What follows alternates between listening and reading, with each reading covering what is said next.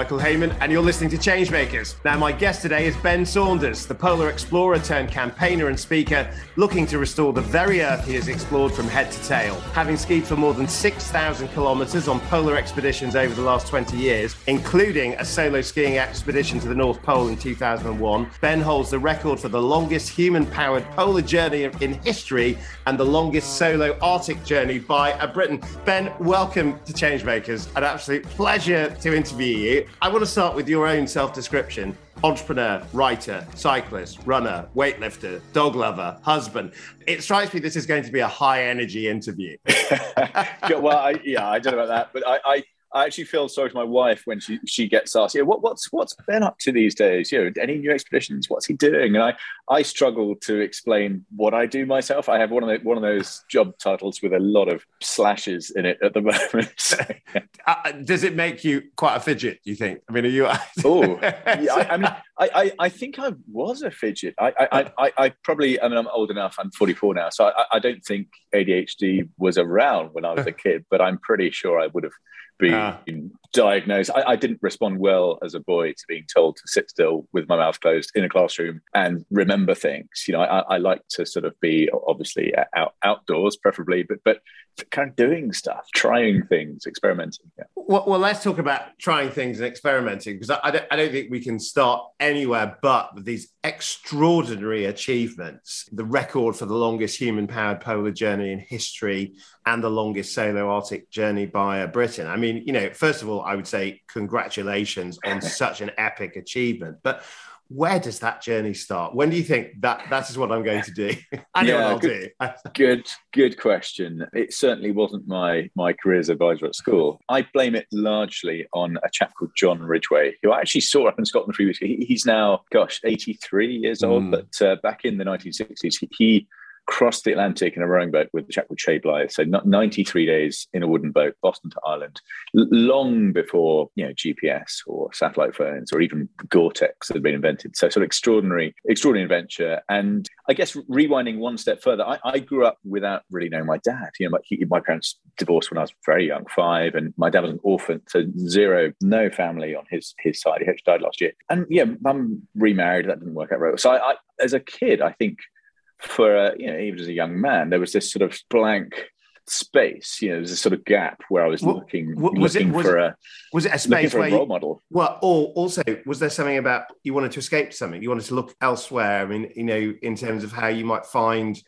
elements of yourself? Yeah i, I think i think it was both. I, I, I think to start with i was looking for role model, looking for a template. Like, what does it mean? Okay, I'm getting older. You know, I'm getting a bit of teenager now. What does it mean to become a man? And and looking back, I think I, I latched onto what now seem almost laughably overblown caricatures of, of, of, macho accomplishment. It was it was men, often with beards, of course. I've, um, I've know, seen the cro- photos, crossing, crossing, ice caps. You know, climbing mountains, flying into space. You know, get, all, all that stuff. So so they were they were my you know my, my role models. They were the sort of people that inspired me as mm. a as a as a kid, as a young man, and that's what I wanted to do. I think. So the spirit of adventure spoke mm. to you very strongly. I mean, what what was the first thing that you would say was the, your first exceptional journey? Do you think? Oof, gosh. Um, it's a good question. We we moved, I guess, in my teens, we moved to to Kent, sort of from from from southwest to southeast UK. And my brother and I decided to do a walk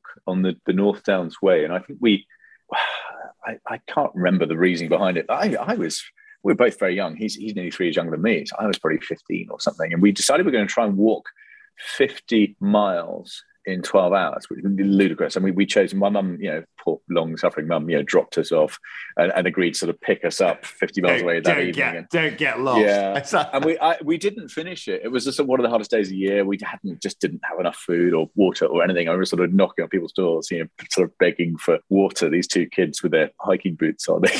so um, there, have been a few, a few things like that. You've, you've done a good job of that answer because when, when, when I asked you your first big exciting adventure and you said Kent, I thought, where is this going to go?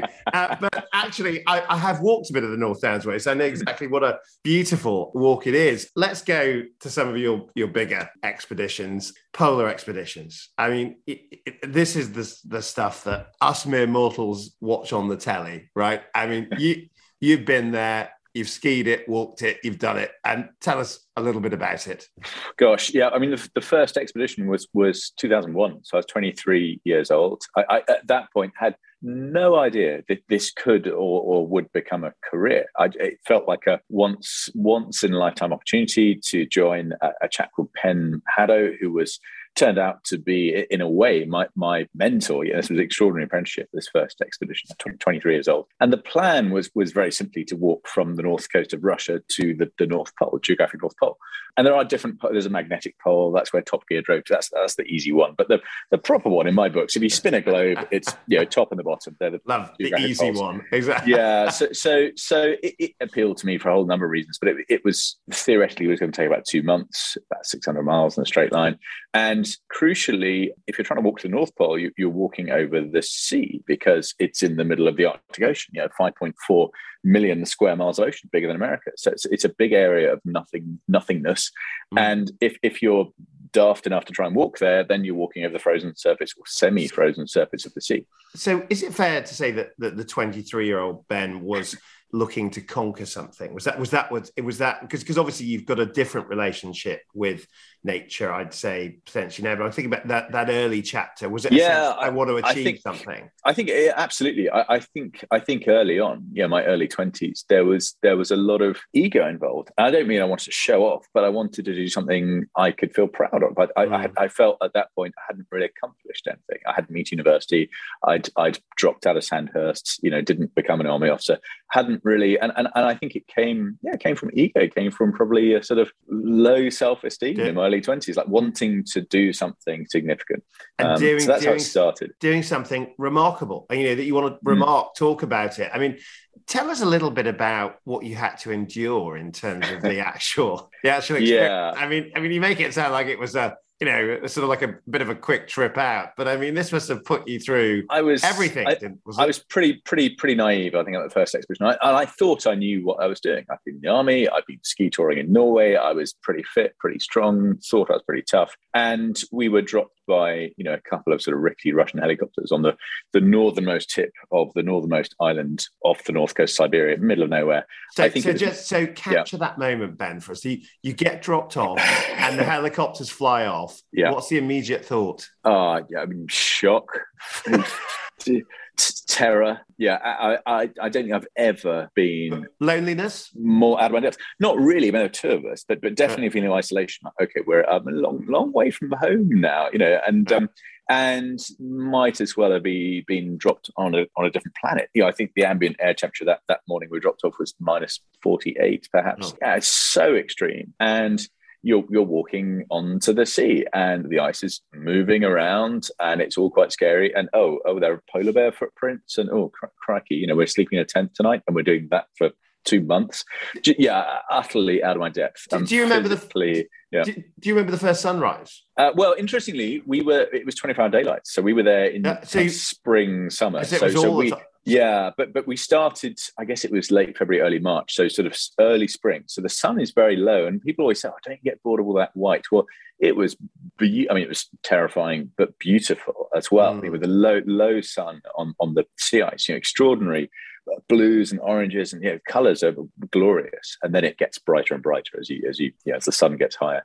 So, so who was the Ben that came back from that first expedition? what, what have you learned about yourself? well, pretty, pretty, pretty humbled because we didn't get to the North Pole. We got two thirds of the way there on that first trip. You know, came home feeling utterly crushed by this, by this defeat. You know, I, I, was convinced we were going to pull it off. I was I was going to be the youngest person in history. We'd be the first British team. All this sort of stuff. I, would always imagined, you know, getting back to Heathrow Airport and and, and this, you know, to, paparazzi and autograph hunters and n- nothing. None of that happened. And I went back. Did, did you view it as a yeah. failure in your mind? Or oh, yeah, emphatically uh, in in in the moment and for the sort of few weeks that followed. And then I got a letter, you know, from a from a solicitors basically saying, oh, by the way, and you owe this much money because Penn and I had agreed to split the cost 50-50. And we it turns out, you know, chartering helicopters in Siberia is is quite pricey if, if you if you go over the, the, the, hours you'd imagine you're going to use. So I got sent a bill for nearly 35 grand and I, I had no money, no job, no degree. uh, my mum and my stepdad just divorced. She was renting a little cottage. I was sort of camping out at her house, trying to figure out what I was going to do my life. And yeah, opened this bill for 35 grand. And I thought, I remember thinking, well, shit, you know, I, I, I think I was working sort of part time behind the bar in the village pub at that point. So I thought, well, it's going to take about a decade to pay that off at this at this rate. So what if I do another expedition next year? Like, so, so of, of the 12 expeditions I've done in 20 years, like the first two, almost this sort of Ponzi scheme where I, I got in so much trouble. On the first one, yeah, the, the so only way out was was was through. You, know? you, hadn't concluded if at first you don't succeed, give up. I mean, yeah, that that would have been the that yeah that, that sort of normal sensible option. But um, no, I mean it was it was interesting and and and yeah, people often talk about sort of commitment. I mean, gosh, there was I couldn't see any other any other way of. of but, of but you were back off out. in you were back off in months, weren't you? I mean, you, you didn't, yeah, you didn't well, hang was, around. It was, it was, about a year later. A year, a year, like, yeah. Well, yeah, but yeah, but. Uh, but but in the scheme of it, I mean, people might do something like this once in their life if they're lucky. I mean, you were doing this in in in the scheme of it in a matter of days later. Yeah, and then it was quite quite busy. I mean, there were quite a few, you know, so 2003, 2004, went to Greenland, 2005. So yeah, it, it, it sort of kicked off and I stumbled into talking about it, you know, and, and getting paid. I, I, hadn't even realized that was a thing.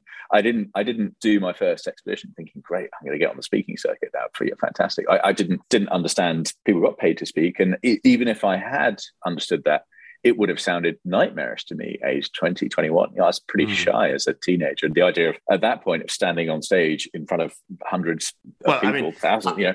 And I've, and I've yeah. heard you speak. I mean, you and I first met each other at an event where I introduced you on, on stage, I think. And, and it was kind of like, you know, and I, it, it's, it's just the, the most amazing story when, when, when you tell it. And what I took from it was that there were chapters of change for you where you have clearly gone through an evolution of as a person and we've t- you know we've talked about i suppose ben the conqueror um you know sort of like see that's the, ne- the next book ben the conqueror read on but but but that, but then there became ben the lover of the planet right you know that mm. actually mm. you were very conscious and aware of the world that you were exploring and mm.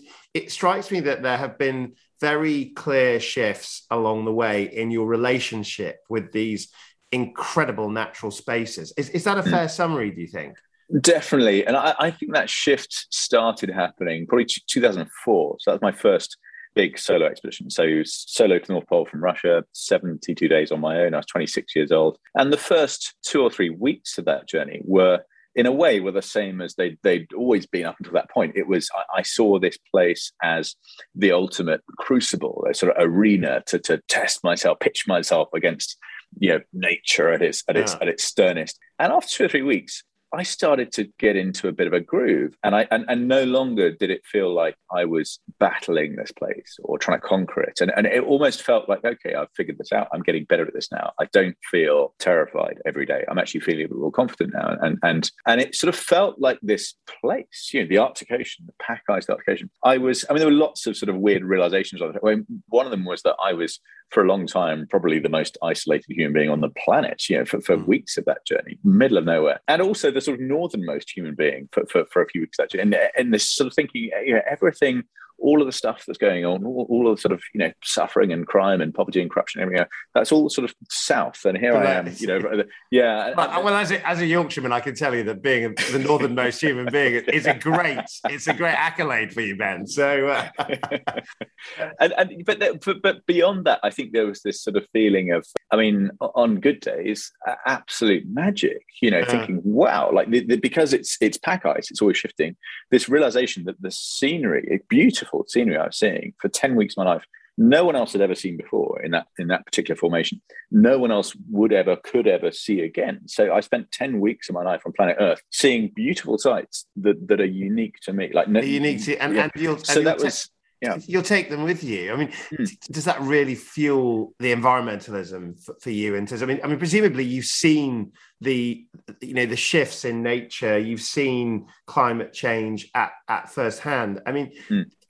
Can you give us a sense of actually how it's changed, the kind of the mm. cost to to the poles, if you will, in terms of in terms of what's going on right now. How, how have you noticed that shift? Yeah, it's it, it's it's most obvious, and I'm not a. I've said I, I, don't have a degree. I'm certainly not a scientist, but I am a I am a you know a layman who's been lucky enough to to have spent hundreds of days in these places over the last 20, 20 years, more than a lot of career climate scientists. Yeah, I have this this incredibly privileged perspective on on, on how things have changed in the last 20, 20 odd years, and um, it's I'd say it's most obvious, you know, to, to the to the unacademic naked eye in the Arctic, particularly the Arctic Ocean, Greenland also. But the Arctic Ocean, you know, 2001, Penn and I were dropped off essentially on the beach of this northernmost island and walked onto the ice. Uh, went back there in 2004 for this solo trip, and there was about 15 miles of open water. So I was dropped off on the edge of the ice by a helicopter, which in some people's books said, "Oh, it, doesn't count as a proper North Pole expedition. You got flown over there." But I wasn't going to swim, you know, 15 miles to start the start the trip. And, and, I remember people at the time said, "Oh, it's just it's a freak year. It's you know, it'll it'll the ice will be back next year." And of course, it never never, never came. came. back. So it, it's it's quite telling that that you know that 2004 expedition, you yeah, solo to North Pole, no one's repeated that. No one's been mm. able to. It's it's it could have been a, a, you know a world last in some in uh, some ways. So well, I mean, which would be a tragedy, right? Mm. In terms, of, mm. I mean, but it strikes me that the Ben I know is a very positive, optimistic person. But mm. what I see amongst the kind of environmental campaigners is an increasing anger about this situation. We've seen it in recent months with all sorts of kind of big world gatherings. I mean, how, how do you feel about things right now in terms of actually, I suppose, our custodianship of, of, of the planet? Yeah, gosh. Well, I mean, in some ways, there is there is uh, so much to be angry about and worried about. But I, I, I am an optimist, I guess, deep deep down. And and to me, there are extraordinary sides to these places that, that actually in, inspire me deeply, not, not just in terms of, oh, it's a beautiful place, but in, in terms of the way that humans operate, particularly Antarctica, which mm. is a continent. It's massive. It's the size of China and India put together. It's, it's 10% of the Earth's landmass. And yet it's also the largest nature reserve on the planet. Nobody owns it, no claims of sovereignty, governed remarkably well compared to anywhere else on earth um, by an international treaty. And one of the things that I love and one of the things that inspires me is, is that if if you are lucky enough or silly enough one day to rock up in Antarctica, no one checks your passport because it doesn't matter. It's irrelevant. No, nobody owns mm. Antarctica, so it doesn't matter where you came from and, and, and or what it says on your passport or what flag was flying on whatever bit of earth you happen to be born on. And the only thing that matters down there is your ability to cooperate with your fellow human beings in, in, in, a mm. place that is often pretty challenging to be a human being and therefore kind of necessitates teamwork and communication.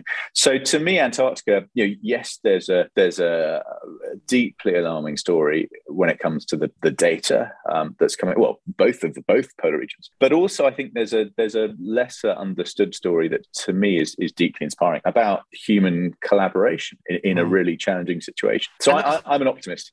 And that, that I think is very much the, the the theme when you look at things like Earthshot Prize and you know the, hmm. the, the, I guess the positive things that we can do. I mean, you know, you mentioned Antarctica, and I suppose the closest thing I've ever been to is watching Michael Palin go there and his great series and and that sense of togetherness of hmm. of mm. the community. And I, I I did feel that when Antarctica rocked up with its first case of COVID, it was almost like the magic had. If you remember, for months it sort of it just mm. stayed apart, and then it mm. almost felt well, the world's problems are now and yeah. with it, it brings me on to you know we, we've lived through another extraordinary chapter in the human experience which is a global pandemic. I, I would imagine for you personally that that would have been a, a, nightmare wouldn't it? Being somebody who likes to be out and about and doing things. I mean you'd probably imagine that. I, have secretly I, have i mean i've started traveling again now but I, I, I actually strangely enjoyed it. You know my, my wife and I, we bought a house in yeah, rural gloucestershire end of end of 2018 and then 2019 I, I was just away the whole time, flying the whole time, flying around, whizzing around, giving talks. And then I was working in Antarctica or between Cape Town and Antarctica from October that year until January, February um, 2019. So I, I, I barely seen this beautiful home that we'd bought mm. with a garden. And, you know, so I, I, in, a, in a peculiar way, it was, it was wonderful to be in one place. And, and did, you have, did it give you a chance to focus on yourself in a different way, perhaps, in terms of you know, I guess reviewing things, thinking about life, etc. I, I very much so. A lot of time to reflect. Obviously, there was zero, next to zero travel, um, way too much time in front of a screen, but but also a lot of time to think about the next chapter because you know my last big expedition was 2017 2018 in antarctica on my own 50 something seven days i think it was you know i realized during that that expedition that this was now in a peculiar way the least adventurous thing i could be doing. I'd figured this game out. And, and there was some satisfaction to thinking gosh after 20 years i've i've, I've got really good at this craft. And and now actually this is entirely within my comfort zone something that would be unthinkable to most people. You know two months alone walking across uh, you know half of antarctica. I'm not saying it was easy but i'm saying i knew exactly what i was doing. And therefore it didn't really challenge me in the way that I, I, I like to be challenged. So, you know, I always struggle with being introduced as, as an adventurer because I'm not I'm not a thrill seeker. I, I, don't jump off mountains with a with a sort of wingsuit on. That's not really. There's very little adrenaline in, the, in these expeditions. They're sort of long long slogs really, and lots of time to think and reflect. To cut a long story short, there, there has been a, a peculiar lockdown pivot, which is getting involved in a world that I've never imagined myself, which which is investment, asset management, you know, which was sort of alien universe to me even two years ago. But you're bringing, I guess, that uh, I you know the, the, kind of green growth agenda in, mm. into that area. I mean, what, what, one one thing you did do, you had a tattoo done this year with, uh, with you know, I'm not saying that's going to go down as one of your life's achievements, but but but but, it, but there's a lovely message. I mean, let's just just for the video clip, let's have a quick look. It's on your yeah, wrist. it's, it's, it's, sort of hard to show on Zoom. It's on, it's on my wrist. Try and twist my wrist around. Uh, it's a ray, isn't it? Yeah, Panta-Rhei. So it's, it's, in my wife's handwriting. It's my, my first tattoo. Had it done at age 43. I'm 44 now. But uh, yeah, early this year. Yeah, in some ways, a little, little sort of note to self. There, there was a kind of toss up between that and I think Christopher Hitchens was asked years and years ago in an interview if he had a motto. And he said the closest he had was allons travailler, like let's get to work. And that was my, it was nearly that because I, you know, both I think those, he chose a better one. I everything flows, isn't it? That's mm. what it means. Mm. I, I really like that that message because I've I've often thought about you know that there's a great circularity in mm. in mm. in life. I mean, is that is that what you were thinking about? Yeah. Uh, the... Uh, very much so, yeah, and it's uh, obviously it's it's from Stoic philosophy. I, I'm not I'm not a I'm not huge into that, but there's a lot of lot from that that makes deep sense to me, probably from lessons I've learned the hard way on these expeditions. Like you, you, have to figure out in the Arctic and Antarctica, like what you can control and what you can't control. And, mm. and most of the the crucial variables you know, on these expeditions, it's the environment, it's the weather. Clearly, it's the wind, the temperature, the visibility, the snow. Uh, the, I, the motion of life, isn't it? Yeah, and, it, yeah. but there's a lot of stuff that I can't do anything about. And yet, if you're not, I say mindful, a bit of a buzzword, but if, if, if you're not being, if you're Present. not really shepherding your, your, your focus, your attention, um, your energy, it's very easy to get angry at the wind or, or, or you know scared about the crevasse fieldings of the horizon and nothing you do about those. So so for me you know one of the big lessons of these screaming at these the expeditions wind. yeah is, is have you ever done, a, have you ever done it a, that's, that's, a, that's a oh I, I have done it for sure. Yeah I mean some of the I, I often think every every other word on these solo has been a swear word yeah. But because uh, there's a lot to get frustrated about a lot to get scared about. And and I think that holds true as as a sort of you know as, as, a, as a useful rule for life. You know we've all spent a lot of time last 18 months in front of our screens. Your screen, if it's connected to the internet, w- will happily give you 24 hours a day of stuff that will make you feel w- worried, you know, furious, outraged, you know, scared, whatever. But you can't do anything about them, really. Mm. So, so I think to me that you know one of the, the big lessons from these expeditions is is, is you know I think it was Jürgen Grobler, the rowing coach. He was he, he would say control the controllables, and mm. again that, that goes back to yeah, well, and, I, and I suppose that you know that that's a message you know about how you focus, and I suppose mm. it, you know there's a, there's there's something about the physicality of what of what you do when you're on on these expeditions, but mm. I suppose there is a an element of the spirit, the soul, the you know that's why I rather like the everything flows message. Mm. I, I, when you are facing something like one of those expeditions where you just have to spend a lot of time with yourself if you know what i mean mm. in terms of in terms of sort of facing life where you don't have all of the distractions the, the technology what does it do for you how do, it, it, it, is it easy for you or, or or did you actually find this is you know this is very difficult hmm. i mean I would say probably more on the very difficult end of the spectrum. But I, I, I would also say that I, I'm probably inclined more towards in, introversion. I'm, I'm happy with my own company. I'm not a raving loner. Like that, that's not why I wanted to to go, do these solo expeditions. Not because I'm, I'm I do not like people. That's not not the case at all. It was just because that seemed like the highest, mm. you know, the, the level of the challenge ladder I could aspire to. So that. it's, the, it's funny you say you're introverted. I, I don't think anyone that knows you would would use that phrase. you know, you're a gregarious person. You've, you've you know, you, I, am sure listeners will would would agree is that you know you're you come across as a people person that actually you thrive and, and on I am. I yeah. love love love being. I, I love, I'm back in London right now. I lived in London for 20 years. I, I, I love I love extremes. Yeah, I, I like complete wilderness, um, often on my own, and I love cities and the, and the energy that comes with them. So yeah, so I, am always wary of these labels. I heard a lovely line actually on a podcast a few days ago. Somebody said that truth is always nuanced, and I think I think that's just a that's a really and and, and of course everybody's looking for a soundbite and, and and and so much discourse and debate right now is sort of pushed towards the binary and and, and yeah, truth is nuance. I think people are too, characters are too. So I, I, I wouldn't say I am an introvert, full stop, but I'm I am happy in my own company with my own company. Mm.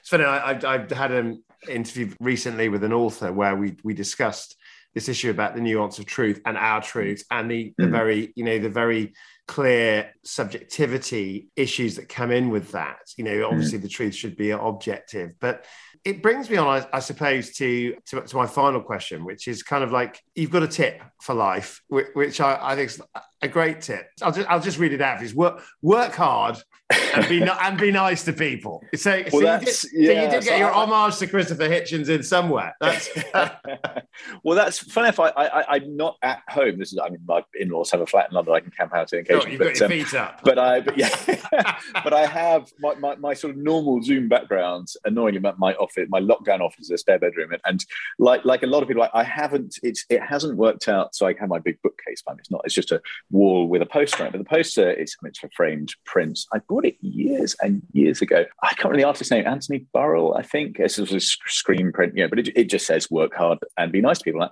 I just I think that's a pretty good maxim for, for life and something I try to maybe need that tattooed on the other arm, just a just a reminder. But um, something I've I've I've tried to do. And, and certainly because I've been the the you know the, the recipient of, of of so much kindness and generosity from people that that had no real reason to help me out over the years and, and took a punt on me took a risk on me you know were, were, were generous with their time and advice. So i try to sort of reciprocate these days and and, and uh, yeah i'm more you know somebody asked me oh is there another expedition you're doing? Yeah was there I, am more interested now in sort of handing over that baton. I've got no itch to go and put my sledge on and try and break another record. There are different challenges ahead now. Absolutely wonderful. Ben saunders thank you very much for joining me on change Changemakers. Changemakers is brought to you by the campaigns firm Seven Hills and presented by me, Michael Hayman. Pure Being is the name of our soundtrack and it's written and performed by the brilliant BT Wolf. To find out more, head over to changemakers.works and if you like what you hear, why not give us a rating?